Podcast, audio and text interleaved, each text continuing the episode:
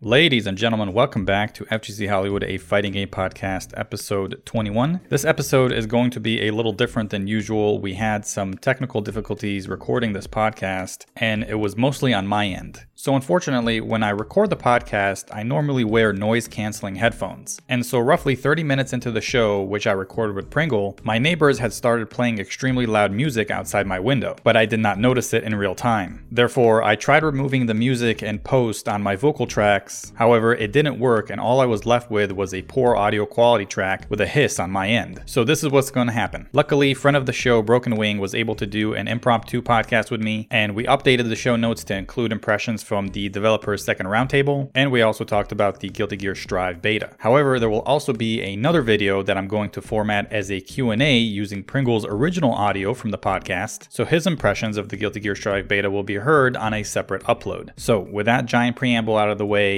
enjoy the show. FGC Hollywood. Stay classy. It's like literally anything you can think of. It will have K- uh, Kyo just bursting out saying, "Hey, want to play KOF?" First of all, Broken, I appreciate you coming in again on short notice. I called you on. There's a lot to get to, and we're kind of going to redo everything here. So, uh, Hollywood question of the week. But uh, I don't know if you saw that, but Majin Obama put out this uh, YouTube video uh, talking about the term boomer and old head and how he believes it's a mentality and that's not associated with age. What do you think about it? Do you agree, disagree? I agree because I'm not even a old person, and I have some boomer ass thoughts every now and then. It's very much a mentality and not an age thing because there's a lot of people in the FGC that will come out with boomer hot takes like arcade is the best place to go to play fighting games if you if you go, don't go to an arcade, you're already missing out on like several ways of becoming the best fighting game player because that's where everyone goes to become the best fighting game player. And I'm like, Lost Soul literally became the number one Guilty Gear player in America by just playing online. right. I mean, Punk too, right? Yeah, Punk did too. So if you're telling me that the arcade's the only place to go, I just we just gave you two examples where that's not the truth. Yeah, I would tend to agree. I believe uh, Pringle said the same thing. I would consider myself a boomer on certain things, but also more progressive on other things. But I probably lean more boomer mentality, that, but not like crazy boomer. I don't think like I'm crazy boomer, like some of the people who you see on Twitter with their hot takes. But uh, I don't know. Give it a couple years. I might join them soon. Oh man, I can't wait for the Twitter hot take. Man, back in the day, Eno was so much harder because you had to do six three two one four six P in order to do her her ACL, and now all I got to do is two one four. Dang, you kids have it easy. It'll be twenty thirty five. I'm still talking about Persona Four Arena. Good times. Okay, so let's uh, get started with the news. And a lot of these are going to be pretty quick until we get to the Guilty Gear section because that's going to take the majority of the show. The the first item of news here is DFCI plus R is coming soon. So on February 14th, 2021, the Dengeki Bunko Fighting Climax Ignition, the unofficial Twitter account for it, announced that they will be implementing rollback netcode into DFCI. A beta will take place starting 12 p.m. Eastern, which is technically today as we're recording this podcast, February 21st, 2021. And all details on how to get started are available in the announcement tab of the DFCI community Discord. Now, I went to their Discord and I saw that they had this little quote here. They said that it is important to note that the early version of DFCI PC Rollback Caster will require a static internal IP for hosting matches. While there are plans to implement the system without the need for this in the future, currently this is how they will proceed to match up against each other during this beta. I'm, I'm not saying DFCI is is like a Kusoge game. It's uh, it's just a lower tier anime game in my opinion. It's amazing that these lower tier anime games are getting rollback netcode, but we're all like you know holding our breath for the AAA games to make sure that they get rollback netcode. It's you know it's funny the uh, you know yeah I'll, I'll talk about it later, but yeah it, I think it is weird but yeah, last thing on that. Uh, shout outs to the DFCI community. I know I don't know that they're very big, but uh, that game looks kind of fun. It's not for me. Like I won't play the beta. I won't. I'm not too interested in it. But I like the fact that fighting games get an ability to play online and in better conditions, and I want that for every fighting game, not just the ones I play. So good for them. The next one is Samurai Shodown Shattering All Expectations plus more. So this is going to be all of the SNK stuff that we found out during the roundtable number 2. So on February 21st, 2021, SNK had a lot of announcements as part of the Japanese fighting game developer roundtable number 2. The first announcement had to do with the release of SNK vs. Capcom, the match of the millennium on Nintendo Switch, which is currently available for purchase. This announcement also came with SNK thanking Capcom for their support on this release, which seems to indicate that the relationship between the two companies is perhaps becoming more amicable than in years prior. Now, I believe you said this maybe not last week, but one of the times we did the podcast together, you mentioned this that the relationship between Capcom and SNK seems to be patching up things. I did say that. And you were bringing up the idea, I was like, well, maybe there is a future for CVS3. It sure does feel like it. That's what I'm feeling. It sure does feel like it. And I'm happy. I'm I'm all for it. I'm telling you right now, I have two games in my data bank for games that I wish will come out but will never come out. And somehow, some way, these two games are somehow magically finding a way to go from never coming out to there's a possibility. And those games are Melty HD and CVS3. I've always said, man, I want Melty HD and CVS3. And last year we got an announcement for Tsukihime remake. So Mhm. there's there's Melty HD on the horizon. And then today we got was it SVC two or one? Is it one? I believe SNK versus Capcom Dimension Millennium is the first one. Yeah, so we got that one. So we got SVC t- one. Yeah, I don't know why I keep saying two, but SVC Because everybody, yeah, everybody likes. uh Well, everyone likes CVS, not SVC. SVC is kind of bad, but SVC is kind of like the poster child to becoming CVS. mhm. But yeah, there's definitely a chance that we'll get that in the future. And I mean, yeah, like you said, Melty HD. Which one are you more excited for, Melty HD or CVS3? Okay, Melty HD. I'm gonna be Yeah. real. I'm a, I'm a big weeb, so I'd rather play Melty HD than CVS three. But you know, CVS three, that's it's high up there. It's really high up there. Yeah, I would tend to agree. I think I'd be more hyped for for Melty, but again, CVS3 would be amazing. Okay, secondly, SNK revealed the Cham Cham trailer for Samurai Shodown. Cham Cham will be released as part of the first character for Season 3 on March 16th, 2021, along with the Xbox Series X and S versions of the game. Furthermore, SNK discussed the roadmap for Samurai Shodown, with the next character already being announced, that being the Last Blades Takane Hibiki. The third character is still unknown, and the fourth character and final character planned for Season 3 being a col- collaboration between Guilty Gear and SNK for another guest character. Now this came this was unexpected. This came out of left field. I could never have thought of this, but it does make sense. Specifically because there are a couple of, of names that would make sense. One that is very popular. But this collaboration between Guilty Gear and SNK, obviously they need a sword user, they need a samurai. Who do you think they're gonna pick here? All right, there's only two samurai that exist, and that's Johnny and freaking we get it, Baiken. Johnny Johnny's a samurai? I thought he was just a sword user. He's not a samurai, is he? He's a pirate samurai. Hmm. But um, my favorite tweet I've ever saw on Twitter was, "Damn, so Baiken got uh got sidetracked to de- delayed base netcode hell. Dang." oh, Damn, I didn't even think about that. You think it's Baiken then? okay, everyone knows. Everyone knows. Everyone with like a working brain cell, which all you need is one brain cell, knows that Baiken's the most popular Guilty Gear character to ever exist. Okay. Who said that? Everyone did. Trust me. It's even it's even based on their uh their character pro- uh character polls. Every country minus Japan had Baiken as number 1, Japan being Baiken number 2. So yeah, they need a samurai, it's going to be Baiken. What about Nagoriyuki? Mm, Nagoriyuki's new, so he wouldn't have any like love put into him. Like people are still learning him and all that, but there's no attachment to him yet. Like Baiken held so much attachment, so it's going to sell more that DLC if it was Baiken than if it was Nagoriyuki. Nagoriyuki looks fire, don't get me wrong. He's a cool pick, but in terms of getting more people interested in this DLC, it would have to be Baiken. Yeah, but just to play devil's advocate, don't you think Nagoriyuki is a better fit with regards to his playstyle because he's slower, he hits really, really hard, and he's pretty easily translated to a game like Samurai Shodown. You're not wrong. This is 100% correct. But Baiken is Baiken. Baiken's Baiken, dude. Trust me. Like you don't even need to explain why Baiken. You just know it's Baiken. All right, so SNK again shattering all expectations with Team Sacred Treasure. Did you see this coming?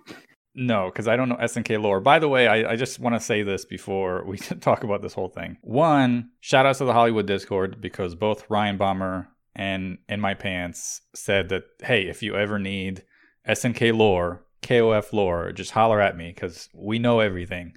Now, I don't know much about SNK and, and KOF lore. I just, I like the games for what they are. But they all saw this coming. They were like, yep, this makes sense. The other thing is uh, we got made fun of because last week you said Team Treasure Hunter, and I was like, oh yeah, I didn't correct you because I didn't know either. so we're both at fault there. I was like, but no, it's Sacred Treasures, and uh, Zio and the and the crew made fun of us.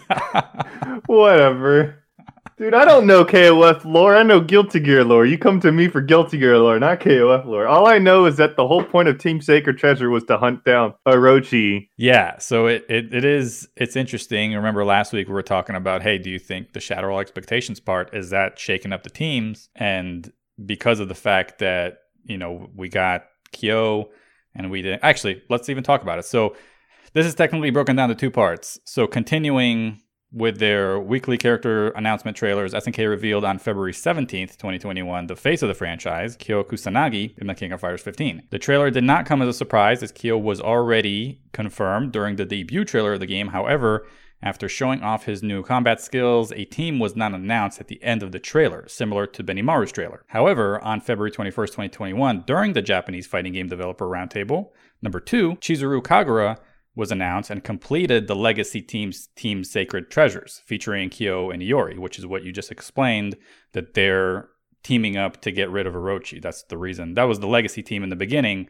To that was their goal, right? So now they're coming back for some reason. We don't know what their goal is, obviously, but the team is intact. The one part I want to add here before we break down this whole team sacred treasures and all that is in my pants. Again, he said the reason why it was Joe released kind of out of the blue is because in in the lore, Dan and Joe, they're really good friends, right? And they have that Muay Thai connection. So I think that was just an ode that the fact that Capcom released Dan, so SNK released Joe because it, it made sense. It's a little like a fan moment there. I see. Okay, that makes sense. Because as I was saying, it would make a lot of sense for them to kind of start like recognizing one another. I mean, have you seen Dan has a new his new battle outfit looks a lot like what is it? Uh, like Mr. Mr. Karate. Karate, yeah. So I think that they're they're finally trying to tell each other like, "Hey, man, we're we're good friends again. Let's work together." Yeah, I didn't I didn't even put that together. Like that was uh it was like a nice little tip of the hat by SNK to to Capcom, being like, "Hey, you guys put out Dan, let's put out Joe." It confused the hell out of me because I was like, "Joe and Iori," but but no, it, it makes it all makes sense now. So I would assume the next trailer we'll see is probably Terry or Andy, right? Team Fatal Fury. Hopefully. And before we get to that, let's let's break down this first. Uh, let's start let's start from the beginning. Did you watch the Kyo trailer? Yeah, I watched the. I watch every trailer. Okay, trust me. I'm a I'm deep into the FGC. I'll I'll watch all the trailers. Right on. What do you think of Headband Kyo? So I'm gonna be honest. I liked 14's design a lot more because it looked like he was the more modern. Like I like modern Kyo design more than schoolboy headband Kyo. That's okay. my opinion. I know a lot of people will burn me on the stake for saying that headband Kyo is not a good design, but you know that's just my opinion. I mean, you have your preferences. I personally like the headband a lot, but I respect your your pick. I uh, I do like though his uh, his gameplay and overall style though. It looks really cool, and I like the fact that they incorporated his uh, logo in his super at the end. Mm-hmm. You saw that where basically when he does his uh his final hit of his super, it's his logo. I thought that was like a really nice touch. Yeah, these trailers have been getting better and better, my friend. I'm really very very encouraged it's amazing where I was like six weeks ago, right? With the initial trailer, I was just like, "Oh man!" I'm, i said this game was going to be the best game of 2021. you know like, what they really need to do? They really need to just redo Shun'ei trailer and then just like be like, "Hey guys, I'm sorry. We sorry we screwed up Shun'ei's trailer. Here's the real Shun'ei trailer." Mm-hmm. Yeah, like start from Meitenkun and then we're good. Als- Also, the new one with Chizuru, that was really well done. Mm-hmm. Yeah. Holy crud. I feel like all these trailers are getting longer with more explanations of mechanics. I like how every trailer now has like a taunt to show that yeah, we weren't kidding when we showed Benimaru having a taunt. We're really we're really having taunts back in the game. Yeah, she's a cool legacy character to have. I, I will say I think her gameplay looks really interesting. I've seen her in KOF 98 and she seems to be pretty similar to that. And I think she looks great too. I think the character design looks great in this engine. And that doesn't only go for her, but I've been impressed with pretty much every character, like you just said, since Shunei, Meitenkun, Joe, Iori, and then recently Kyo. Benimaru as well. I mean, they've all, to me, I really like this new art style and uh, I can get with it. I know people, that was their fear with KOF 15. They were like, oh, it looks like crap, but I, I like it and I think she looks really good. Hey, man, the moment I saw another Iori and I was just, I saw that jacket, I was like, I'm sold.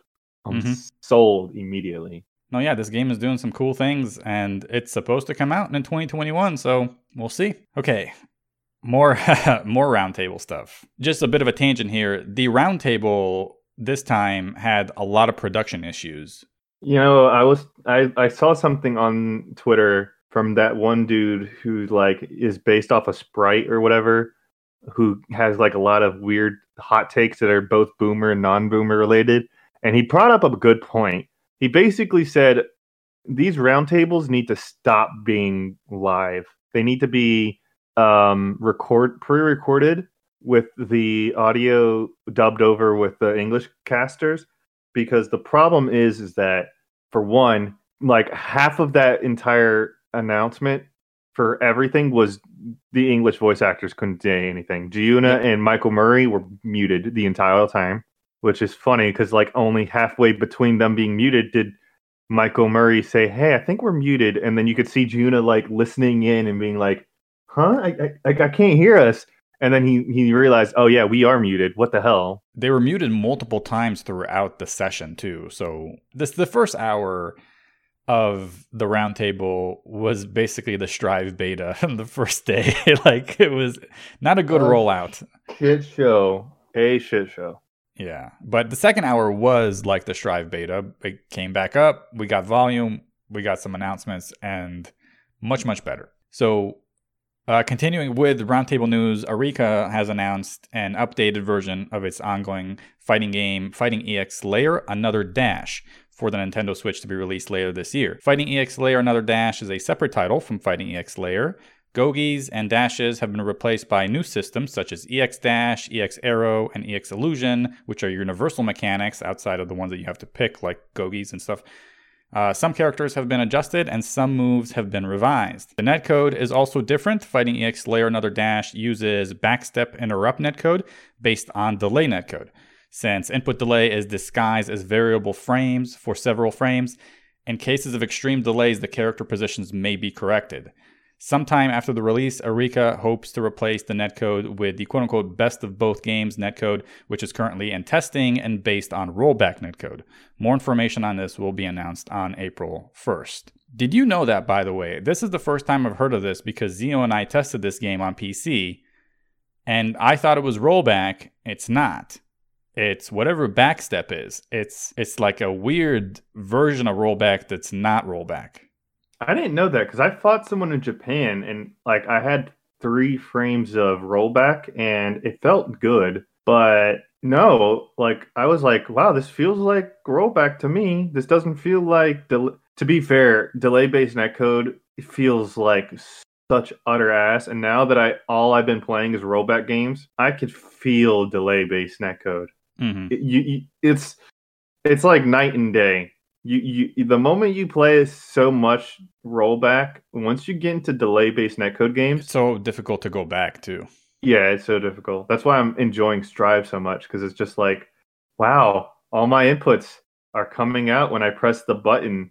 And every time i talk to my friends they're like yeah this feels buttery smooth. And i'm like yeah this feels buttery smooth.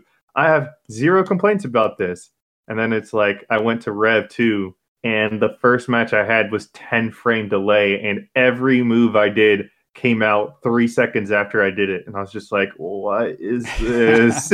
Don't you hate that? Like I, I would do the same thing where I, I played like ponies or something, and I was like, well, that was really fun. I played online, so then I would go to Undernight and I'd go mess around with the Kotzky in training mode, and I'm like, you know what? I'm feeling pretty good. Let me uh, let me go online, and of course, I get matched up with some Carmine player from Peru, and on 10 frames of delay, I was like, oh yeah, that's why I don't play this game online. Felt so bad. Yeah. But that was interesting that he said that. So this backstep netcode is basically the middle ground of between delay and true rollback. So we'll see on April 1st what they're talking about as far as putting actual rollback in this game, what their progress is. One part here is uh, they only announced another dash on Nintendo Switch. I didn't see anything or any indication that this game will come out to PC, PS4, Xbox, whatever. I'm assuming that's planned, but they did not divulge those details on the roundtable news segment. So we'll find out more, I guess, maybe April 1st. But right now, only confirmed on Switch for another dash. Now we have a question here on YouTube by way of that boy 81. Do you think it's developers or Nintendo being the cause for the Switch lacking in current fighting games for the current consoles. Both Tekken and Street Fighter 4 have appeared on far weaker portable hardwares, PSP, Vita, 3DS, yet the developers on Switch want to give us more Street Fighter 2 and Pokken. So he mentioned the fact that you have Fighting EX Layer coming to the Switch, which is kind of like it's technically a console, but it's also a portable console, right? It's like a weird like hybrid. But you don't see games like Tekken 7 or Street Fighter 5 coming to those to those consoles. You think that's on developers or the actual publisher Nintendo? Nintendo, dude. Like every time something something Nintendo related happens, I'm just like, wow, Nintendo really does does not care. They're here for your money and that's it. Yeah. That is, but you know what? I remember when Under Night CLR got announced to the Switch before it got announced to PC. So they do get some games, right? Plus R is on Switch, right? came way later, but it's still on there. Well, Plus R is the the best version of Plus R until the uh, the beta was the Switch version was the best version, and then the beta came out, and now it's you know there's no contest. It's it's mm-hmm. PC is the best. Yeah, it is weird how they select their fighting games over there, but it's not like the big ones. But yeah, I don't know. I would assume maybe Nintendo has you know, different plans. Do you think this could be like a conspiracy theory? And I probably shouldn't say this because I don't know much about Smash, but do you think this could be a way of Nintendo maybe manipulating the market so Smash is the premier fighting game on there and not like Tekken 7 or Street Fighter 5 or whatever? It's, it's, it's weird. It, it's kind of weird. I feel like Nintendo just, I don't know. I don't know what's going on anymore. I just I don't like Nintendo for its business practices. Hooray! Everybody got all their Legend of Zelda games on Nintendo Switch for 60 bucks when I can go to the Nintendo Wii U and it's 10 bucks for the same game. Oh yeah, they did have their direct, right? I forgot about that. And that was I heard kind of uh it had some good stuff in there, but it had some people. So you're not a Smash guy, too by too bad Pringle's not here. But uh, so I was talking in Discord, and I thought everybody was happy with getting more waifus in Smash because they got those two girls from. Yeah, uh, uh, Xenoblade too. Yeah, Xenoblade, and I thought people would be happy with more waifus. And then from what I heard in the Discord, people were just like, "Well, no, not really. They actually wanted other characters that people have been requesting for ten years." and instead they get this stuff. So people were. I can explain. People are pissed off in the Smash community about another anime sword character. And congratulations. Yes, they're waifus, but it's an anime sword fighter. And people are saying that they're pissed off because there's so many anime sword fighters already. So season pass 2 has literally been nothing but anime sword characters the season pass. Mm-hmm. And they're just upset because it's like we want something other than anime sword fighters. We want something new, okay? Can we stop getting another anime sword fighter character? Can we just get I don't know Dante? Could we get I don't know freaking someone with guns or something? I don't. They people don't want another anime sword fighter character, so that's why people are upset. It's not because it's waifus. Because yes, waifus. Yes, we have a character with ass and titties. Congrats, but that's not what it is. It's just another anime sword fighter character. Yeah, I guess I didn't think about that. Like, there's a bunch of Fire Emblem people in Smash and the Dragon Quest hero guy, and, and recently Sephiroth, and obviously Cloud. So yeah, that I guess I didn't think about how many sword people they have, but uh, yeah, that goes to show that even it's not only people in Bandai Namco fandoms or Capcom fandoms that aren't getting what they want. It's it's all fighting games, really. We're not getting what we want because we got freaking Street Fighter and Fortnite. oh yeah, I didn't even put that in the show notes. That's so embarrassing. Fortnite is FGC now. Can you believe that? You know what the worst part was? Was the godlike artist who does this godlike old school Street Fighter art did an art for Fortnite. Was that the really bad one where they they looked white? Yeah. Wow, dude, that was bad. Like, I'm not saying you shouldn't have uh, like a different art style, but he took two Japanese characters and made them look Caucasian. But it's basically what it was is that he was an old school artist, and that's why people are upset because they're like, "Wow, they brought this man out of retirement so that he could draw Street Fighter again." But the thing that he draws is Street Fighter with Fortnite characters. Damn. So everyone's upset because like this legendary artist comes out to come back and do art again for Street Fighter, and it's for this. Oh well. Yeah. I guess not two Japanese characters because Chun Li's not Japanese, but Asian characters. pain. All I know is pain. Existence is pain, dude. This is the FGC. one day, one day, the FGC will finally get his comeuppance. That day will be the day we're both six feet under. Yeah. All right. Here's another game I used to really like Tekken. So, more roundtable stuff. Bandai Namco also revealed a short teaser trailer during the second roundtable event. The trailer hinted that the next fighter coming to the Tekken 7 roster in early spring 2021 will be a female character who is also the current Prime Minister of Poland in the Tekken universe. This new character will wrap up Tekken 7's fourth season pass with a new stage set to be bundled together and is presumed to be the final DLC planned for Tekken 7's development.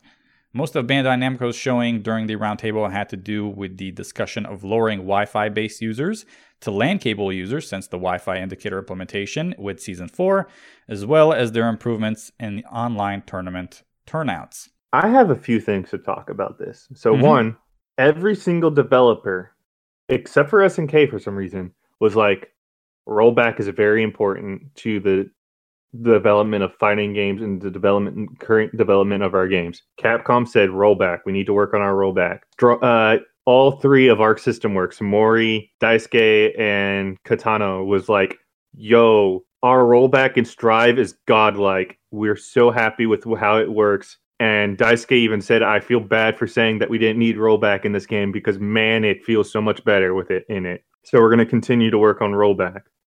What was it? Um, Ban- te- uh, Bandai Namco. They were like, "Yeah, we need. We know that our rollback was bad, but we need to work on it." I don't know if they said that their rollback was bad, but they said that we need rollback's the future. We need to work on rollback. Like every single one of them. SNK was kind of quiet about rollback. They didn't say it, but they didn't not say rollback.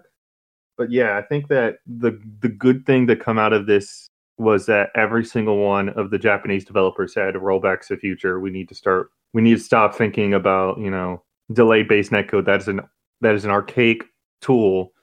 It's all about rollback now. We need to start getting people. We need to start. And whenever this came out, whenever Bandai Namco was talking about the Wi-Fi to the um, the LAN u- ratio, one of the biggest discussions from all five of the uh, game developers was that we need to start working on finding out ways to get Wi-Fi users to play with us, because the big, biggest problem is that no one wants to play with Wi-Fi users, and it's such a huge majority. And so we need to make it so that delay-based netcode doesn't exist because that's one of the biggest hurdles to Wi-Fi, and we need to find a way to improve rollback so that Wi-Fi players can join us. hmm Good on them. Thank the Lord. We finally have Japanese developers saying screw delayed base netcode. Took them what a pandemic, but you know sometimes if that's what it takes to move mountains, we'll take it. Yeah, and they alluded that topic during the first roundtable. If you remember, everybody in the comments was just talk about rollback, talk about rollback, and they they wouldn't. They wouldn't really acknowledge it. This time, they actually had everybody prepared to talk about it. And you're right. Outside of SNK, they kind of said something, but not really. They didn't confirm it like the rest of the the publishers or the developers rather. So I would assume SNK will follow suit. I don't see them after you know, seeing Strive and after seeing, you know, what the rest of their peers are doing in the fighting game space, that they won't follow suit with implementing rollback, especially with Code Mystics putting rollback in traditional SNK games. So I'm I not mean- too worried about that, to be honest. let's just let's just hope and pray. And they they also said that they're going to be talking to American developers about trying to implement that stuff into their game. So if it if it me if this is the gateway to getting Western and Eastern developers to make better fighting games, I'm all for it. Absolutely. Yeah. Just a couple notes here. For one, I still think Tekken's netcode is, is really bad. It's a little bit better in certain parts and not so good in other parts. So I think it's a little bit of a wash. But regardless, the Wi Fi indicator is a good tool to have less encounters with people who are more likely to have a worse connection. So that's one. Number two, I would say, uh, you know, they had a 10% from, I think they had from uh, a month worth of data. Yeah, since 60 40 Wi-Fi to LAN, and then after the rollback, impl- uh, not the real rollback, but after the Wi-Fi indicator, it went 50-50 because people got called out. Yeah, so they had about a 10% decrease of Wi Fi to LAN discrepancy, which is good because that means more people have adopted a cable, which is very good. One thing you touched on is, and I said this in Discord as well, there's a point if you have good enough rollback, TFH, Skullgirls, Killer Instinct, you can play on Wi Fi and it's still not a problem. And I would say Strive, but I personally played Wi Fi on Strive and it was horrendous. It was unplayable to a point until I wired. So I don't know. That could be just who a did me you problem. Who did you play with? Because that's the question I wanted to ask. I actually played with Americans because the ping was only about 83. So one ping was 64. Okay, because I yesterday was playing with my friends from Mikado Arcade in Japan. The highest rollback we had was five. The lowest we had was four, and it felt smooth. Like I had no problems. It could be my ISP. Um, I don't know. Well, we'll get to when we talk about Strive, but I'm saying for the most part, if the rollback is good enough, you can actually get away with playing with Wi-Fi. But obviously, it is preferable that you would you would play with a LAN connection. But that was mostly what Bandai Namco focused on, which I think was a lot of people were talking about that how they were they kind of fell short as far as the trailer because everybody had some decent announcements, but Bandai Namco had a teaser, and that teaser obviously had to do with the uh, character from Poland. Which, by the way, you know, shout outs to Bandai Namco. I think they're one of the best of doing it. They have authentic voices for the characters. They actually represent the country. This stage is going to be a stage that looks like Poland, and I like to have that they have them speak in their native tongue and they they look like the nationality, which is really cool. Unlike a lot of other fighting games, they'll have characters that's like, oh, he's from Africa, that guy's from Australia, he's American, or she's Spanish or whatever, but they all speak Japanese. It's I don't know. I don't really. I think the way Tekken does it, it makes it more special. Like the fact that you have Lili, who's Monogoth, she speaks French, or you have, you know, Eddie speak uh, Brazilian, or rather Portuguese. So I mean, yeah, you're right. It is nice, but the thing that everyone is confused about is what does that mean in terms of the Tekken lore? Is everyone just speaking to everybody in their own native tongue, and everyone just has a a crazy Babel fish in their ear that just translate everything, or is everyone just shit talking everyone and no one knows what's going on? So then when people start raising their fists, they're like, "Oh, guess we're gonna fight now." Yeah, that's uh, that's more of like a, a like a you know a lore thing that people don't ask questions because a lot of times you'll have Lars talking to Nina or whatever, and he's speaking Japanese, she's speaking English, and you're just like they just understand each other. So it's like I don't know. I don't I don't even bat an eye anymore. It's like whatever. but regardless, Poland representation that's really cool. It's funny too because I saw on Twitter as soon as that happened, someone was like, "So we're bringing, we're gonna, I'm gonna bring this back up," and someone said, "Hey, can we get Poland representation in Tekken 7?" And then like Harada said, "We can't do, we can't do Poland representation because we need to know more about y'all's uh, culture and history before we do that." And then, Mhm. and that was subtweeted with, "I guess this is a false statement now." Yeah, so I forgot the name of the tournament, but there was one Polish tournament that I remember Harada really, really loved. He went there and he really enjoyed that tournament. And I wonder if that was the catalyst for him to put this character in the game. So it, I thought she looked like an older female character, which I don't know if it was you and I or Pringle and I when we talked about how there's no elderly females or there's no old ladies in fighting games. She has silver hair and she's the prime minister of Poland. So she can't be 20, which thank God. So I would like to see what she looks like. Again, it was a teaser. Uh, I think we saw her chin. And then the trailer kind of cut to black saying we'll get more news next month with regards to this uh, this final character. So I said here, I I believe this is the presumed final DLC for Tekken 7 to finish off this game, similar like how Street Fighter 5 has indicated that season 5 will be the final development for this game and they'll they'll look on to move to Street Fighter 6. Tekken has not confirmed that, but do you feel this is the it for this is it for Tekken 7 or do you think that Please Lord, let it be the end. Please, all I ask is for this to be the end. Cuz if this is the end, then guess what that means? They can work on a new game with a new engine and it could finally, and I mean finally have decent rollback. Hmm. It's uh it's amazing the projections of these two games in particular because they came out around similar times. They're, they're about a year apart, but it looks like they'll end around the same timeline. You have Street Fighter V came out horrendous, but it had it, it always had bumps in the road. Basically, what Street Fighter V did throughout the last five years is it took one step forward, two steps back, and eventually they stopped taking those two steps back, and they just kind of started going one step forward, one step forward, and one step back, right? So, but if you think about the traje- trajectory for these two games, Street Fighter V was horrendous from the start, and it's ending on a really good peak, in my opinion. Like it's ending very well.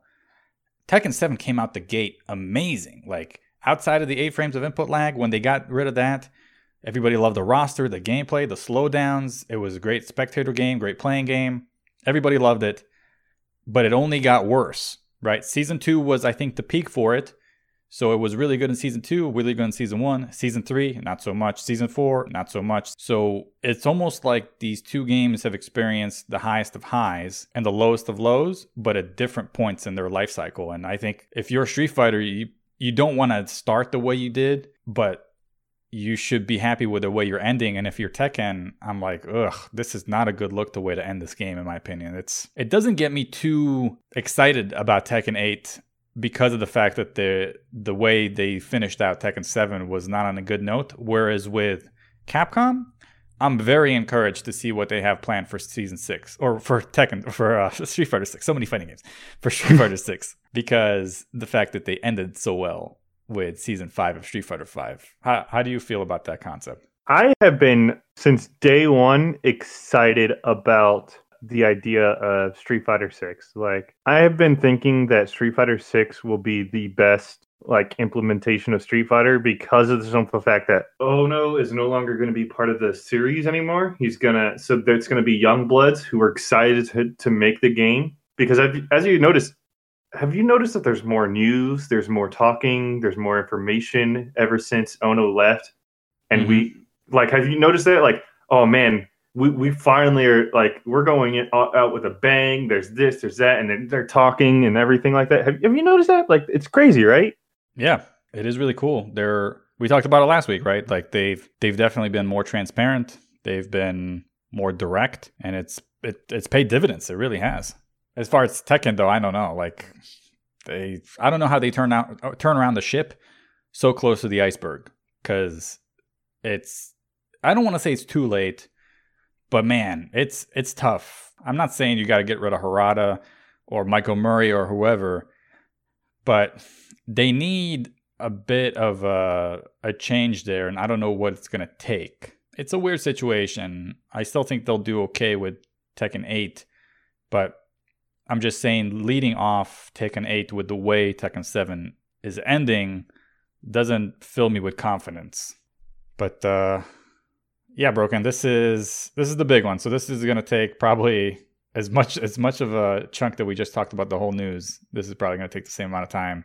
Fighting game topic of the week. So let's talk Strive. So let's get started. So on February 18th to the 21st, 2021, Arc System Works released their Guilty Gear Strive beta on PlayStation 4 to the public. So let's talk and break this down and give our thoughts and initial impressions and all that. So the first bullet point I put on here was getting it going. This was this was how I experienced the beta. I couldn't get the beta to show up on PlayStation 4 on the 18th. So I had to go in a like a roundabout way of adding it to my library through the PlayStation app or my browser. I tried my browser first. I got Gateway 504 because I cannot load it. Then I did the PlayStation app. After downloading uh, and adding it to my library, I had to link the app with my console. It could not do it. I think I struggled for about two hours. People in Discord were trying to help me. It was a whole thing. I ended up having to factory reset my PlayStation 4 and then do that process again. And it finally found my console to be able to link it. And then I downloaded it. So I, I, I thought that the rollout for this thing was horrendous. Sony really dropped the ball on how to implement this right this beta. Like they dropped the ball hard on this one. And it's funny because the PS5 people were showing videos of how to do it on the PS5. It's literally you go to the game on the game page and you say you go you go to like this three bar little thing that like is the settings for it and then you just go to download beta. So what happened to the PlayStation 4? Did they just forget that the PlayStation 4 exists, Sony? Come on. It got left behind apparently. It sure did. It sure did. So did, how was your same thing. I had to deal thing? with so I had to deal with basically I went to my phone and no, it wasn't my phone. So I, I went through the because when people were showing me how to I was it was on my Discord, people were showing me how to get to the game. They're like, dude, you gotta go to this website, you gotta go to this website, you gotta go to this website. And so I went to the website and my computer was it would show just gray boxes on all five of the options. And I was like, Mhm. okay, I can't really click on anything. And so then one of my friends showed uh so then I was like, you know what? I'm just gonna go and do this on my P- on my phone. So I open up a web browser and I go to the same. Uh, so I open up Discord on my phone, click on it, send it to Chrome on my phone through a web browser, and it showed up. It loaded, and I was like, "All right, cool." And so I then put it into my library, and then I downloaded it. And I was able to download the, the thing, the beta before the game came out for the general public. So I was able to get in day like second one, but yeah, it was not wasn't a good implementation of how to get into it. No, it, it definitely wasn't wasn't the best of roll rollouts for for betas. I've only played a couple, but uh, this was by far the worst. So, okay, that's that. The beta initially didn't work for me on the 18th when I finally got it after factory reset and after everything. It didn't work. I think it was down for I don't know how long, maybe like six to eight hours, and you kept trying to initiate it, and you got that classic fail to download R code and then it would restart over and then I would just be mashing the X button on the PlayStation 4 controller to just try to try to get entry and it didn't work out. The the there was a couple points here that I wanted to make that I still have issue with Arc System Works on certain things and I know we praised them last week I believe or maybe the week before about how lately with marketing and their messaging they've been much much better than before because that's my number one issue with Arc System Work is that I, I used to get mad that they were so busy posting memes on Twitter versus actually help, trying to help out people and, and putting helpful information because that's what I think you know your social media account should do if you're a, a, a developer or, or a, some sort of conduit to your consumer. But regardless, you have Arc System Works. They put out initially two tweets, but now it's three tweets because we're recording this after the fact. So 12 hours apart regarding the the beta that it was having issues. So the first tweet was on February 18th. They said, We understand that players have been unable to play the open beta due to server downtimes. We are looking into options to compensate for downtime. More information will be announced at a later time. We seek for you, or rather, we seek for your kind patience. Thank you. So that's the first tweet. On the 19th, the second tweet was the server error that occurred is now fixed and the game can be played. We offer our sincere apologies for the trouble and inconvenience caused to everyone. Now, initially, when Pringle and I recorded this podcast, We did not get the third tweet that they said whether they're going to compensate for the downtime. We did not know that. But you just mentioned to me, and this came out yesterday.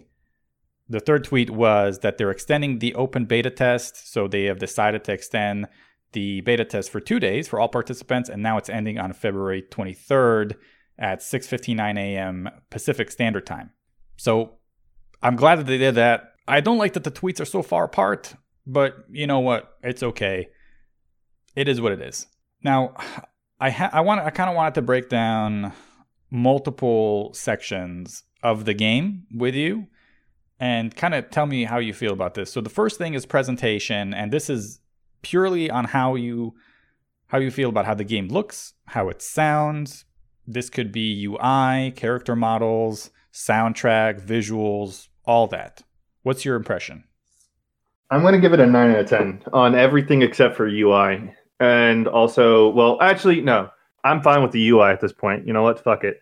Let's actually give a 9 out of 10 on the fucking lobby. The lobby is the literal only thing I hate. The lobby is a fucking hot garbage. I don't like Habbo Hotel. Japan doesn't like Habbo Hotel. North America doesn't like Habbo Hotel. I'm pretty sure freaking Brazil doesn't like Habbo Hotel. Who the hell likes this thing? Just the way it looks or the way it's constructed? The way it looks. Mm. And kind of how it's constructed. I mean, it's easier now than the original beta to like get into matches. Like it's you can consecutively and consistently get into your matches now, which is way better than the first beta. Mhm. But God, by God, no one likes this look. It's certainly different. it's it's not what you would used to with with traditional Arc and stuff, but we'll get to the lobby later, obviously. Yeah, obviously, I see it's the third part. Mm. Um, presentation wise, I like it. 100% great. I like um, I like the hit stop. The hit stop feels really good. I feel I can feel every like when the screen shakes every time you like you block Sol's um, attacks. You it feels like you're blocking a very aggressive like a destructive move. One of the things that I think is interesting that I like is the fact that when you do a counter, the game slows down, giving you a moment to breathe to realize that now you can do an attack that you normally couldn't connect with. So it gives you the it gives you a and it also is a visual feedback loop. I think that when people don't understand this, but when games get dramatic, when you do something that is good, is a feedback loop to you to you saying you did good, now go after it. And so I like that the game is like saying, "Hey, you countered. Now it's your turn." And also, not only is it your turn, but you have extra frame advantage go do things that you normally couldn't do. That's like a really good feeling, and I just I like it. To be honest, I I disagree. I disagree It's fine to disagree. Yeah, yeah. Obviously, it is fine. I that's just my opinion. I Mhm. think that it's my opinion that I like that that's what they do. I've heard a lot of people complain about the fact that the slowdown is weird, but I like it because it gives me a chance to focus on what I'm going to do next. Okay. Yeah, I, I don't think I've heard that point before. That is that is interesting. So I believe so when when Pringle and I talked about this, I said I believe that the game is too flashy. And I spoke to you about this last week when we were talking about uh, as visually when I'm spectating this game, there's a lot of things happening. The animations, the particle effect, the the counter system where it's sometimes it's small, sometimes it's big. You have the the weird angles on certain moves. The also the Xrd used to do this too, but I never really liked the fact that they changed the angle when the round ends on the last hit. I, I never liked that. It's a little disorienting. And the listen, the game is beautiful in my opinion. I don't think there's a better looking game right now. Like you look at the backgrounds, the stage design, the characters, it looks like you're playing an anime, which is an amazing feat. I think it looks spectacular. But I also think it's a little overly reliant on the flashiness and it's very dramatic. I, I don't necessarily like the fact that there are pauses. It, it disorients me. I, I like normal counter hits or heavy counters or crush counters. I don't need the whole screen to shake. I just need a little bit of an indicator. But I understand why they did it, but I it's still disorienting to me. You said last week that when you play this game, you're so focused on your character and on the other character that you won't even notice. Well, I'll tell you, there is some truth to that. However, it's still distracting to me. I'm trying to focus on my character and the other character and the meter, but the angle changes, the particle effects, the things that are happening on screen were so odd to me that it, it it shifted my attention and I was like, whoa, that was that was a weird sequence there. The pauses, whether they're on the wall break or they're on counter hit, those are definitely things that I'm not used to. Even as an anime player, I'm gonna have to get adjusted to those playing this game. It's not necessarily a bad thing, but it's not exactly my cup of tea. I don't say that I hate it, but I'm definitely saying that I I'm not used to it, and if I could have it my way, I wouldn't have it as flashy as it is. It's gorgeous looking, it's awesome, but it's in my opinion, I think it's too flashy. But obviously, you seem to really like those indicators. the only thing that I, I thought was weird mm-hmm. was that I think it's it's interesting because it's it's me prophesizing my own event, but only to myself and not to others. I've been talking. Uh, I haven't heard anybody complain about the big combo thing ever since people have been playing the game, and it's kind of like a weird self prophecy where it's like I told you guys when you play the game, you're not going to notice it. But I still hear like shadows of people saying it looks stupid because it, it's so big. But again, I've been playing the game and I do like 15 hit combos with Ky. I don't see a big 15. All I see is, am I able to break the wall so I can get meter again? Because I really want to break this wall right now. I really mm-hmm. want that meter gain. Like, there's so much meter gain I want right now. And then all of a sudden, as soon as like the moment that like that thought comes out of my head, the the, the big number's already gone. So to me, it, it's it comes back as like a self prophecy, self fulfilling prophecy, but only to like me, I think, because I didn't notice those big numbers. Did you? Yeah, because of the fact that they're transparent, you if you're focusing on the other character, you don't really see them. But the the particle effects to be honest, the particle effects really got to me because they're they're large, they're very grandiose, and they're dramatic, and they're distracting to me. But again, I've only I think I have about four hours maybe played in the game, so not a lot of time to get my eyes really you know ready to to predict what's happening. There's certain things obviously when you're playing playing a certain game, you're able to predict what's going to happen before it even happens. So it allows your eyes to adjust to the pace of the game. So it's it, it is jarring to me, but I think I'll get used to it the more I play with it. The only part there is that I, if I had my pick, I wouldn't go this flashy. It's funny because I was thinking about it and I was like, you know, it's funny. All this particle effects feels like uh, Killer Instinct, but everyone praised Killer Instinct for it, but they're kind of not praising it for in this game. Even though Killer Instinct it was so grandiose in Killer Instinct that like half the screen was just particle effects and the other half of the screen was my character. So I don't think that they were that they were as grandiose. The other part about Strive compared to Killer Instinct is that the stages are very very small in Strive. You can get from wall to wall very very quickly. Killer Instinct has larger stages and they actually expand and contract, whereas Strive remains consistent. And if you're aware of that, then a lot of times the particle effects they take so much space on screen that you have to almost wait for them to dissipate in order to continue. At least for me, uh, people who are used to playing Guilty Gear, they can just like, oh, I'm just gonna rock on. But for me, I'm especially playing Potemkin, who's a slower character. Uh, it was it was a bit of a hindrance, but it's not like a something that I'd be like, oh, I don't, I'm not gonna play this game now because it's there's too many particle effects. That's not where I'm at. It's just something I have to get adjusted to and and get comfortable with. Well, I won't say anything about blank, but I feel like now that they revealed something, you might have a different opinion because your your character will probably be Potemkin at launch. But no, uh, we'll, we'll uh, get yeah. to that. Yeah, we'll yeah. get to that later. We'll get to that later. All right. So let's go to gameplay. Wait, wait, wait. Uh, one, you... one, last, one last thing on presentation. Yeah. Uh, sound. How do you feel about sound in the game? I like the sound. I think that uh, I like the uh, I like the hit stop plus the well hit stop's more animation than sound, but I like the fact that when you you see the hit stop and it shakes, I like the audio feedback loop as well, where it's just you hear like a huge clang or like slam or something like that. It makes you feel like these fights are aggressive. It's it's really nice sounding. I mm. I don't hmm. think I've ever had a moment where I was like that doesn't sound good. What about voice acting and soundtrack? Uh, voice acting is really interesting. I want I'm more interested in the English voice acting when it comes out, but I like the Japanese voice actors. I love Faust's new uh, audio direction.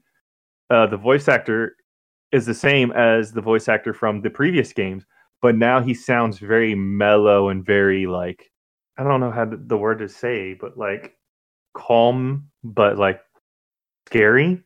You know, Yeah, he- so it's like a it's like a it's like a weird eerie feeling of like that seems too calm or something. You know what I mean? He is a little more sinister looking in this game compared to like the the zany version of him in previous, where he's kind of like a jokester.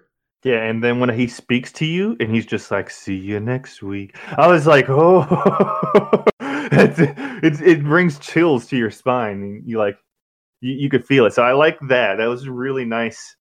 Like the, I got to give the voice actor props because, like, again, in Xrd he just sounds kooky and, and and crazy, and then in this game he just mellows his voice out, and it fits very well. hmm I do think they they did knock it out, especially for the Japanese versions. I think they knocked it out of the park with the the voice acting. Uh, I will say I don't I don't like the soundtrack for this game. it's it's okay. A lot of people don't like it because they they don't like the lyrics. I'm pretty sure a lot of people are going to do gallery mode and they're just going to be like put it on random. Okay, and I think it's okay to go and unlock all of the gallery mode and put it on random. You don't need to listen to Giovanna's theme. Okay, you don't need to listen to Sol's theme. You don't Mhm. need to listen to well, it's not Sol's theme. Like apparently Smell it's the, the main menu. Yeah, you, it's the main menu theme or the main game theme. You don't need to listen to Pot's theme. You don't need to listen to Chip's theme. Okay, it's fine. I'm not saying the soundtrack is bad. I'm just saying for Guilty Gear, it's bad because Guilty Gear has, if not the best soundtrack, it, it's like one of the top three ever.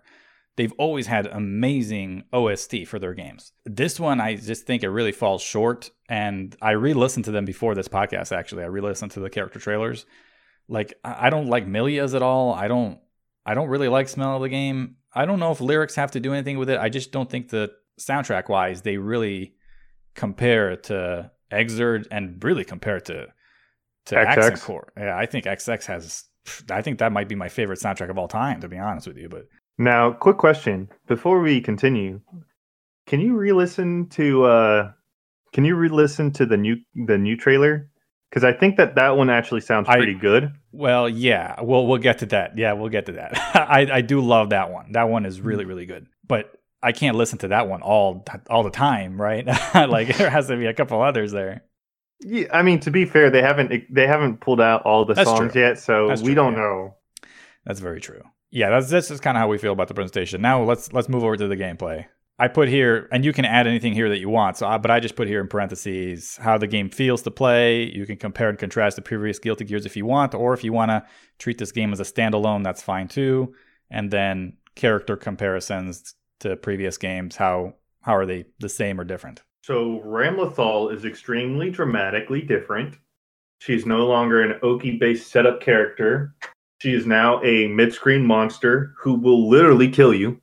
I miss the day when people were sleeping on freaking Ramlethal. I miss it because I had a feeling nobody was going to play Ramlethal. Curse you, whoever started saying, yo, you guys actually need to stop sleeping on Ramlethal because now when you go to the ranking board, Ramlethal is actually the number one heaven pick character. She is the greatest character in the game. She is she will literally schmix you up. She will hit you from halfway across the screen.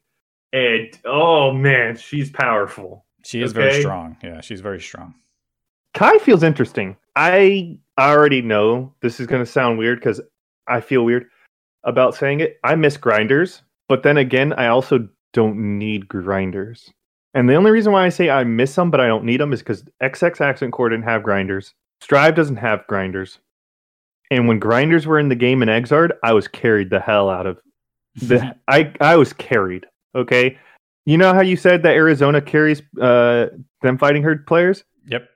Grinder carries Ky players. It feels weird not having grinders, but overall, I don't feel like I'm it I'm losing anything out of it. Like I can still do Oki setups even without grinder. Like I can knock you down, be on top of you, set up heavy slash uh, version of my projectile, and it when you wake up, you're gonna get hit by it. So honestly, it's okay. And I like the fact that with Dragon install, it makes all your Oki setups and your combo setups even more nasty because now you get more hits on everything.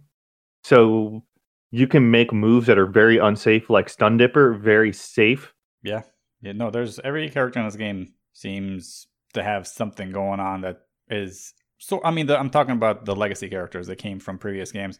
They Mhm. seem to be pretty similar to what they were with a couple of slight nuances that were changed. Some more than others like I know especially Pringle with May, he is is not a fan of her current version, but it seems like for the most part the legacy and the returning characters are are they're pretty happy with like even when Milia, right? Like she lost Pin. It's funny. I haven't heard anybody say, "Oh man, Milia needs Pin anymore." And I said it. I said, "Watch people not care about Pin. Watch people not care about Pin. They're still going to get hit with that that crazy mix up." I haven't read any comments about people saying, "Oh man, I miss Pin."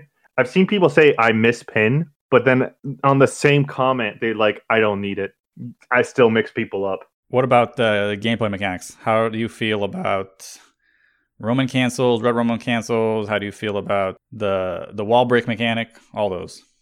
Um, I think Sonic Fox said it best when it comes to the wall break mechanic.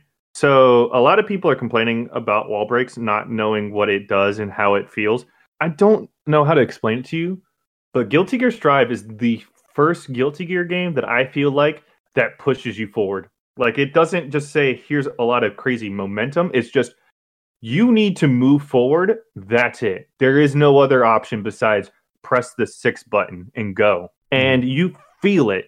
Trust me, like I feel Strive saying go forward. And one of the crazy things about the wall break is that when, you wall break, you get meter literally by just existing. And meter is so important in this game because it extends your combo routes. It gives you access to uh, Roman cancel drifting. It gives you access to your your your specials and your soup. I mean your supers. It feels like this game gives you more benefits for breaking the wall than for going for Oki. So you're overall in favor of the wall break mechanic. I'm in favor of it because it feels like like I don't mind going back to neutral, honestly. Like going back to neutral for me isn't a problem because you're already you have so much advantage when you break the wall that you kind of don't really feel it. What about how do you feel about the damage in the game? I think the damage needs to either be toned down or this game needs to be best out of five instead of best out of three. Yeah, like Tekken. I agree. I think I think the damage is really really high. This is some Tekken levels of damage, dude. Matches end really fast. I fought the best jam player, Karun, with Potemkin, and he didn't know what I was doing at first. And on the first match, I literally perfected him in like three moves.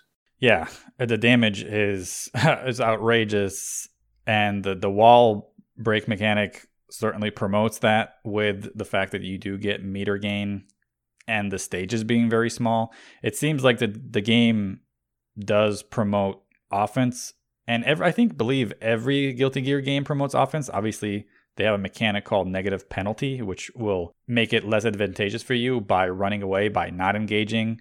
The game gives you meter for walking forward, so it wants you to engage, obviously. I will say that I, I think the gameplay, I don't really like it if if I had my choosing, but I understand it. I believe I told Pringle I, I feel this game is is somewhat similar to Under Night for me. Like I don't really love the way Under Night plays per se, but I'm I'm okay adjusting to it as long as there's like a character that I really really enjoy because then I get at least I have something to look to keep looking forward to. I was like, well, I don't I'm not in love with the gameplay, but at least I get to play this. So that's how I feel with Under Night and Akatsuki. This game, I really really enjoyed Pot. Like I, I initially picked Giovanna because I-No was not in the game, and I'm a traditionally I'm an I-No player. So the next most interesting character to me was uh, Giovanna. I tried her a little bit in training mode, not my cup of tea. She looks really cool. I like her design, but when I played her, I was like, no, this is not for me. And then I experimented a little bit with Sol and Ky, and I they're okay, but they're again they're not really for me. That's one of my biggest problems with Guilty Gear for the longest time is that I really only love one character. I can't really play any other characters because I don't love them. It's similar with Under Night. I can play a little bit of Johnny, I can play a little bit of Slayer, but it's not the same type of dedication I have for I-No. So with no I-No in the game, I just picked okay, who's fun? And I landed on Potemkin. I had a blast. Extremely fun character. He he was so fun in that game. And as I was having fun, then I started realizing, okay, I think I'm having fun because one, it this is a a true next generation fighting game. Unlike the other games that I've played, which I really love, like Them's Fighting Herds or whatever Skullgirls, like those are really good fighting games, but they're not exactly next gen. They're older titles, at least in Skullgirls' case, and TFH is an indie title, but it has been developed on for a long time. But this is a true next gen fighting game, and it's it's really fun. As far as the damage, I'm not a big fan of it, but it is what it is. The wall break, I don't really like the fact that it pauses and then starts. It's a little startling, and I I'm not in love with that mechanic either, but I can get used to it. But one thing I will say is I believe this game, unlike Granblue Fantasy, has an identity. And the identity promotes damage, promotes offense, and you kind of have to accept that. I can respect that. However, I don't like it, but I can respect that. Whereas, like Granblue Fantasy, I believe is caught in between two worlds. It doesn't have a true identity. When I play Strive, I know exactly what the motive is. I can tell that the developers had a vision for something, and this is it. I might not be in love with it, but I can adjust to it. And that's what I've done with Under Night. That's what I've done with other games. And I treat Strive the same way, where it's like if I probably wouldn't play this game as my main game, but I could still have fun with it. I, I do the same thing with Street Fighter V, by the way. Like I actually every time I play Street Fighter V, I really enjoy it because of the way I play it. I I don't treat it too seriously. I play it somewhat casually, and I believe Strive will be the same thing and that was that was my experience with it. So as far as having fun, that was achieved. As far as the gameplay, I liked it just fine. Not in love with it, but I I mostly have respect for the fact that they picked the road and they went down it instead of trying to do best of both worlds and then achieving none of them. That was my impression of the gameplay. And now we can get to the lobby. no one likes the lobby. One out of ten. Please continue. Okay, here's the here's the thing. The lobby's ass until everyone discovered heaven. And then everyone was like, this is the true potential of fighting games. Because once heaven was discovered and the access to get into heaven was discovered, everyone said this is the greatest fucking thing in the world and this is what fighting games should do not from now on. Because holy crap, I have never seen so many people say uh, become gatekeepers in a fighting game until heaven was discovered. So, just for people who aren't who don't know what heaven is, can you explain it? Yeah. So, the way this lobby is built is that there's ten floors. Okay, each one is represented by a um, a song from rock and roll and heavy metal. The final floor is the tenth floor, which is called Stairway to Heaven. Okay. Mm-hmm. Originally, people thought that Stairway to Heaven was called Stairway to Heaven because it was a nice nod to Guns N' Roses and it was a nice nod to rock and roll and heavy metal. You mean Led Zeppelin? Well, Led Zeppelin. I'm sorry. Apologies. I thought Guns N' Roses did. Nah, okay, man, never mind. Zeppelin. that's Zeppelin. Damn, dude. I'm sorry, everybody. Welcome to the jungle is Guns N' Roses. Okay. You know what? I was also thinking of uh, October but okay. Oh man, listen, I'm not editing that out. You're taking that L. I'm taking that L. Okay, I'm taking that L. Anyways, so people thought that was just a nice nod. No, when you get to the tenth floor, there's a final secret floor called Heaven. The way that Heaven works is that unlike the previous ten floors, you have a prerequisite into staying into Heaven. So the way it works is that when you get into Heaven, you have five stars on your name card. Everyone sees these five stars, by the way. Everyone. The moment you start a match with somebody, they see how many stars you have. The way it works is that you have to beat five heaven players. That's how you get your stars. Is you win? Is you winning the fights? You're literally taking souls. You're taking souls. Now here's the deal. If you lose two matches, you're instantly booted back to tenth floor. Mm. So the the thing is, is that heaven players are literally gatekeeping you the hell away from their lobby. They're telling you this: you want to be in heaven, you need to earn it. And I have seen every time I go online and I look at someone streaming or I talk to my friend who made it to heaven, they're like, dude, it feels so good knocking people the hell away from heaven. I'm gatekeeping heaven away from you guys. When you get to the top rank, like when you're on the way to the top rank, you have something to strive for. Plus, unlike most games like Tekken and all that, when you get top rank, you don't keep it. You don't get to stay in heaven forever. You'll so if you get your 5 stars, you get a permanent access to heaven for 1 month. So, once that 1 month is done, you have to go back and win against five other heaven players again. Hmm. So there's always something to strive for. There's never a rest moment, you know? Yeah, that that is a cool cool mechanic that they have there for the lobby. So I never got to heaven. I just I think I got to like the seventh floor or something like that. But I'm stuck in seventh floor with you. yeah. But as far as the okay, let's let's break it down one by one. How do you feel about the the lobby customization, like your little avatar and all that? Hooray! I get to be a Habbo Hotel character. Okay. yeah, I wasn't too impressed, but I was like, you know what? Okay, this is fine. Like it is kind of cute. I I'll take it or leave it. As far as how do you feel about the mechanic that you have to pull your sword out in order to play somebody? Can we just go back to the arcades? Nobody Mhm. likes this. Nobody likes the fact you have to pull out your sword. Now, here's the deal it's a lot better than when both players had to pull out their swords. Only one player has to pull out the sword and the other has to just click on them and then like challenge them. That's a lot better. But dude, nobody likes this.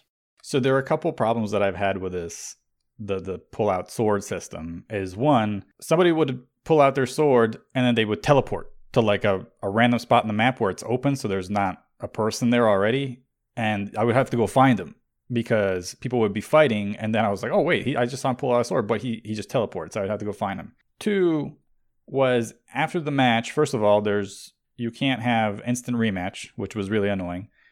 And a lot of times when you win, I experience, you know how like your little character says "thank you very much," and then the other person is still swinging their sword as if they're still playing. So you have to wait for them until they're done, and then they face plant, and then they rise back up, and then you have to pull your sword out again and then play. It it wasn't a very streamlined experience to getting matches in, right? Like it it was a little cumbersome. That's true. And uh, I kind of hate that too.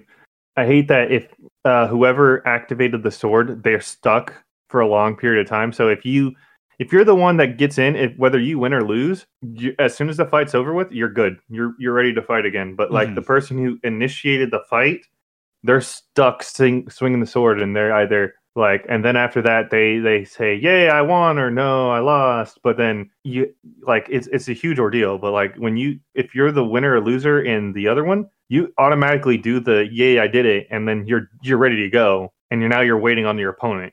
Yeah. The, the other part though is if you get too impatient and they don't have their sword out and then you hit the first R line. You get hit with the R code and that's what, like 17 minutes of waiting there? It's been 87 years. So that was that was really annoying. I did that multiple times thinking that I'm going to be matching up with somebody and then I open their R code and then I'm just waiting there. I'm stuck, can't do anything. So that's a penalty for impatience, I guess, but that's a ridiculous penalty. I was like, what is happening here, dude? But yeah, that's I, I think that that's kind of weird. But uh, other than that, I already said my pros. We all said our cons. We hate it. We hate the look of it, but we like. I I guess I like the idea behind it. I like the implementation. I just hate Hmm. what it looks like. Okay, it looks like ass, and it, it the way you you get into a match is kind of garbage. But other than that, it's okay. I just wish that they could have done that all this good stuff with arcade cabinets instead. Yeah. So I believe I told this to Pringle as well. This lobby, I love it in theory. I actually love it more than traditional rank matches. I think having points and having ranks and having you match up with like either two people above your rank or two people under your rank, I don't like that as much as having a set floor where everybody gets demoted and promoted and you don't have to play somebody who's really new to the game. You don't have to play somebody who's too godlike. So you get good matchmaking. So I really love that in theory. The one part that I don't like is the obviously the way they implemented it. I just I like traditional lobbies. you know, I rag about BB Tag all the time, but BB Tag has an excellent lobby, like a really good lobby. So if they had floors like BB Tag or even traditional Persona or how they have arcade cabinets in Xrd or whatever and, and BlazBlue, so I think they would have done if they would have done that with, in theory, the way they're implementing this lobby of having floors and not rank matches, that would have been much better. But I still see room for improvement in this. I don't think it's I don't think it's going to be a complete bust, but they do have to polish this thing because it's it needs work for sure. It does. All right, let's talk about netcode. My netcode experience was horrendous at first and an excellent later. So initially, I was playing on Wi-Fi because one, I didn't really want to bring my router from, or rather my modem from upstairs, my studio, to downstairs where the PlayStation is. So I was just like, I'll just play on Wi-Fi. We'll let's stress test this netcode because if it's really good, Wi-Fi should be all right. Well, it wasn't. It was actually really game breaking, stuttering, freezing, and it crashed on me multiple times while playing online matches. It was awful. Like I was playing people with 63 ping, 84 ping, people who are presumably here in the states, somewhat close to me, and it was it felt like delay based netcode. That's it, that's how much freezing it had. Then I caved in. I went down and I, I brought my my modem. I put in the cable, and it's been seamless ever since. I played people from really far away, really close. The netcode has been superb. It held up, and I I think it's probably one of the better netcodes out there currently. So I don't know. I'm assuming the the Wi-Fi issue is probably just my personal ISP because you you spoke and in the Discord and I spoke to other people in the Discord who have been using Wi-Fi and they said that they played people from really far away and it was seamless. So it's probably a me problem but uh, that was my experience. Uh, really bad at first, but then after I wired, very, very good. To me, I got to f- play with people from Mikado Arcade. I got to play with my friends from Mikado. Felt really good. Yeah, it's it's really good. It's really impressive. But in my opinion, as good as this is, I think this is so much more than just hey, I can play my friends from far away. I think this is very meaningful for the FGC as a whole because of the fact that you have a premier developer in fighting games with a, a, game that is trending to be extremely popular. If you look at the metrics, it's it's trending to be to sell way more than Xrd has ever did, and it's it's going to be in the hands of a lot of people, especially with that presentation and all that. To get the netcode right, I think you're going to make other people recognize, and obviously we've already gotten some evidence of that with the roundtable.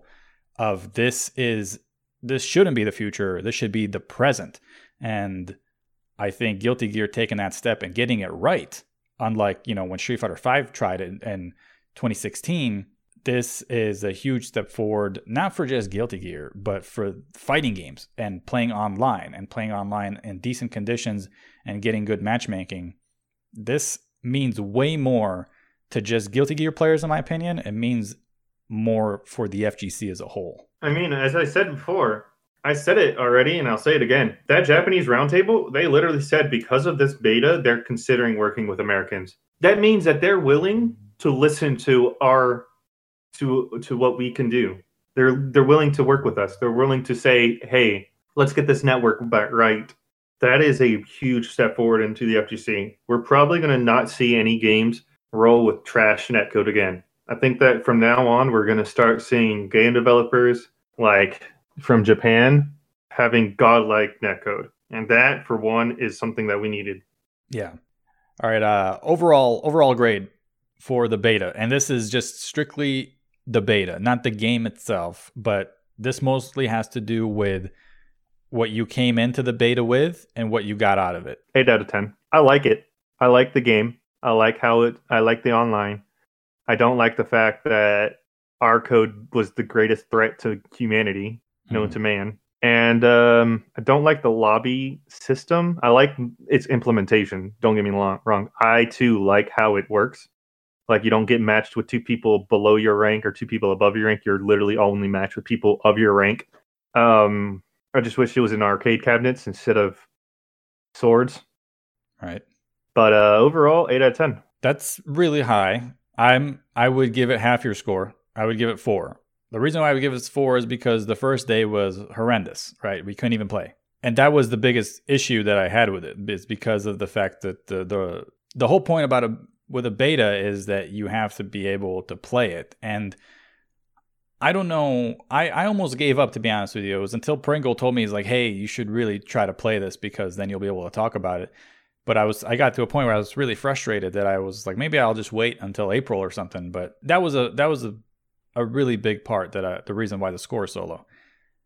The parts I did like about it. So the whole point with the beta was to for me, my goals were stress the netcode, understand a little bit of the meta, see if this game has an identity of some sort, and see who this game is for.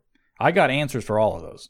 When I I only played for about four hours, but just knowing fighting games and experiencing this game, first of all, I know what the netcode's like, so I'm not going to be, be surprised anymore. I understand the identity of the game. Whether that's going to change or not, maybe, but it's still it's two months from now. I don't think it's going to change drastically. I know who could theoretically pick up this game and do okay and well, like what demographic it's probably going to reach. And there's a big difference between seeing a game on YouTube or on stream comparatively to to playing it and feeling it for yourself. That I, I got a lot of answers from the beta. So overall, it was successful and giving me answers to the questions that I had. But the initial rollout was so big of, of an issue that it's tough to overlook. And like you mentioned, the R code it just overshadowed the beta, whether it was you in the menu or you hitting it on accident and then stuck there. It was definitely a thing that was uh, pretty annoying to deal with all throughout the weekend. But overall, I, am glad that I I played it and I, I got the answers that I was looking for. So, what are your thoughts about the Strive beta? Like, are you are you planning? Well, I can't really say are you planning on buying the game because it was gifted to you Shout outs to Zio. Shout outs to Zio. But um, is you are you thinking about now that you own the game?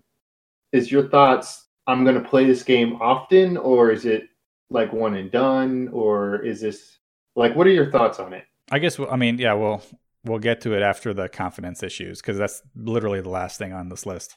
So I guess the the penultimate question here is the confidence levels that the issues that we experience in the beta will be fixed prior to launch. How do you feel about the infinites? There are certain character bugs, and obviously, we already talked about the R code, the beta stuff, the the lobby stuff. The infinites, I don't care about the infinites because the damage scaling is so fast that you literally do no damage with infinites, and because you have burst, it's fine. It could okay. be a timer scam though. It's a timer scam to be fair, but all infinites are timer scams. So okay, but unlike Marvel, you know, where Marvel there's no escape from the timer scam. This game has burst, so there's a way to get out. And uh, the certain characters having the bugs, I think they're funny, but they're gonna get fixed out. They're gonna get patched out. Do you think this game will have all these issues done prior to launch, or is this a day one patch? I think the bugs will be worked on. The infinites, not so much, because I feel like the infinites require frame data changes, and Giovanna kind of needs those frame data the way it, it is for her because the way she is built. I think the only thing they can do is that if the game detects you doing an infinite, that the juggle system starts to make your character heavy. I think that's the only thing they can do to solve that. All right, now the final final question for this game is the this is the excitement level for Strive, and this is post beta. So obviously this is a little different for you and I now, but the question was Are you inclined to purchase or play this game more or less now after experiencing the beta? Both of us own the game now, so the first question is kind of moot. For different so reasons, though, right? Because you pre ordered the game prior to the beta. I pre ordered because I'm a content creator, so I kind of have no choice. I need that clout money. okay. But that wasn't. But me playing the game, I this game feels really good, and it's one of the first few fighting games where I think that I'm gonna be serious with this game. If okay. you get what I mean. Mm. Like this is one of those games where I feel like I'm going to compete at a competitive level and strive to get at least top 8 with this game. Wow. Initially with Strive, I I've never been a huge Guilty Gear fan. I like them a lot, but I don't love the franchise. I appreciate it for what it is. Strive was in the same case. I, I wasn't going to buy this game at launch, I wasn't going to spend full price for it, that's for sure. Even if my favorite character was in there, the game wasn't for me, and that was my my feeling post beta. I actually had a lot of fun. I enjoyed my time with it. And even though I had a couple of gripes, none of them were too big for me to be like, I'm not buying this game, I'm not playing it. Because it's still a, a fairly decent game that I could see myself spending some time with.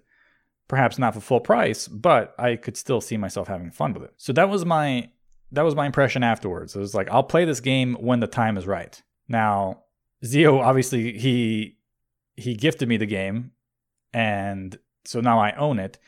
That's two things that are happening now. One, I thought after playing this the netcode, I thought this game would be perfect for Hollywood tournaments because it's new, it's somewhat beginner friendly, and it's fun.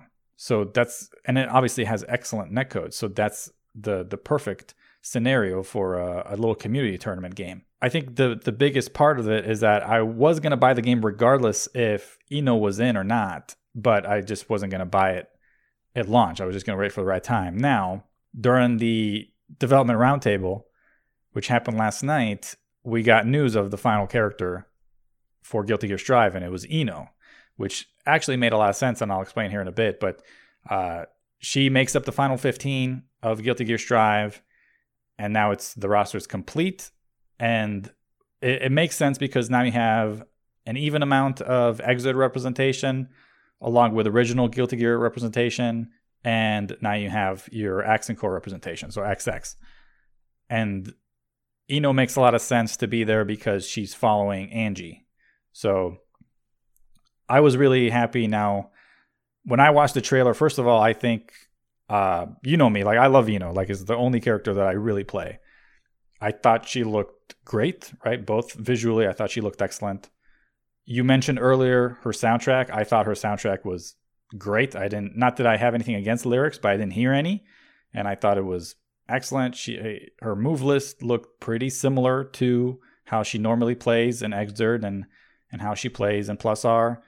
So I was overall encouraged. Obviously, as much as I had as much fun as I had with Pot, I'm not going to be playing him. Obviously, I will switch over to I-No now.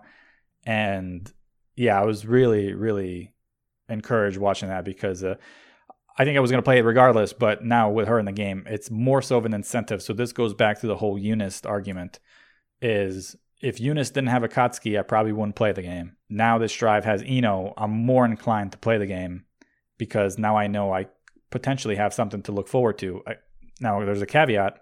She looked like old I-No. Doesn't mean she'll play like old I-No. So I still have to get my hands on her and see how she plays, but um, I loved everything about it. I love I love the way she looks. I love the way she she is, and uh, yeah, that's that's by far my favorite character of of this game. The only thing that scares me about I-No is that she has more air options. That's well, Mil- it. Millia is very very aerial as well.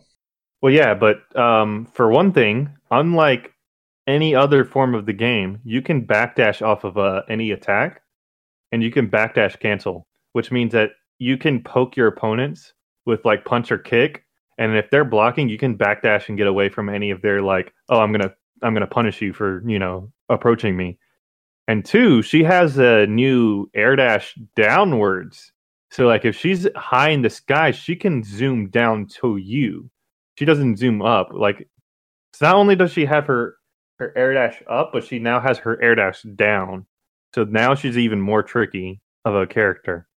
So she's got a lot of air potential. She, I think she'll be really, really cool.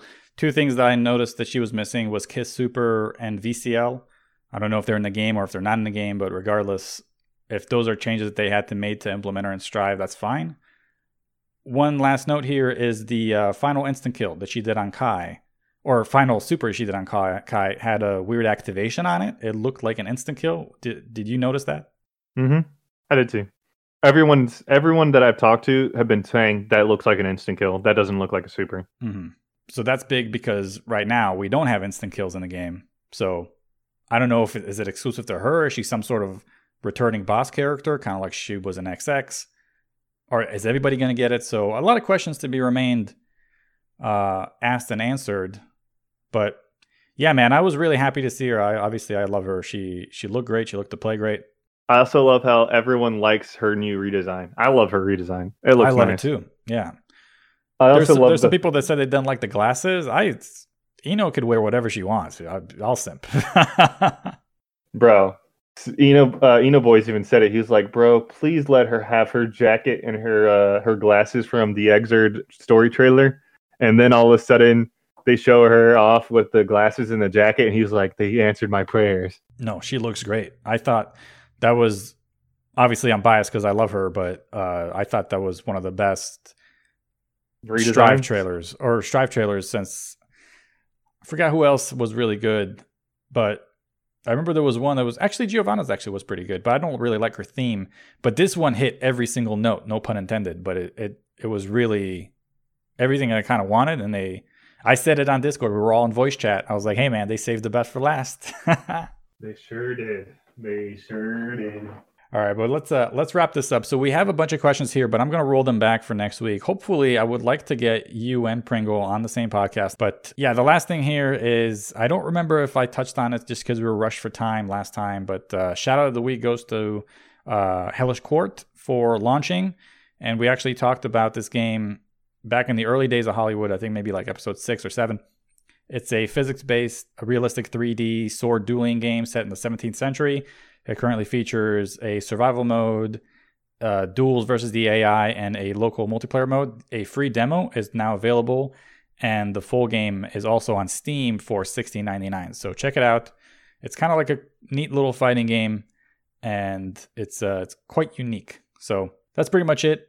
I apologize for this podcast being kind of weird. We had some technical difficulties, but you know, it happens. Uh, Broken Wing, my friend, I appreciate you for joining me again. Mhm. Uh, we can find you on Twitter at Broken Wing seven seven seven underscore at Twitch. I'm sure you're going to be doing a lot more uh, Strive, Strive if whatever the time is left, and a hat in time and all the things you do over there. I play a hat in time when the demo is gut down because I need something to keep myself ha- happy and sane. right. But uh, that's pretty much it for us. Shout outs to Hollywood Discord, uh, the Patreon, uh, people on YouTube, people listening, and yeah, all that jazz. So we will see you guys next week, hopefully with a more consistent show as far as the listening is concerned. And uh, yeah, y'all, that, that was it. So peace.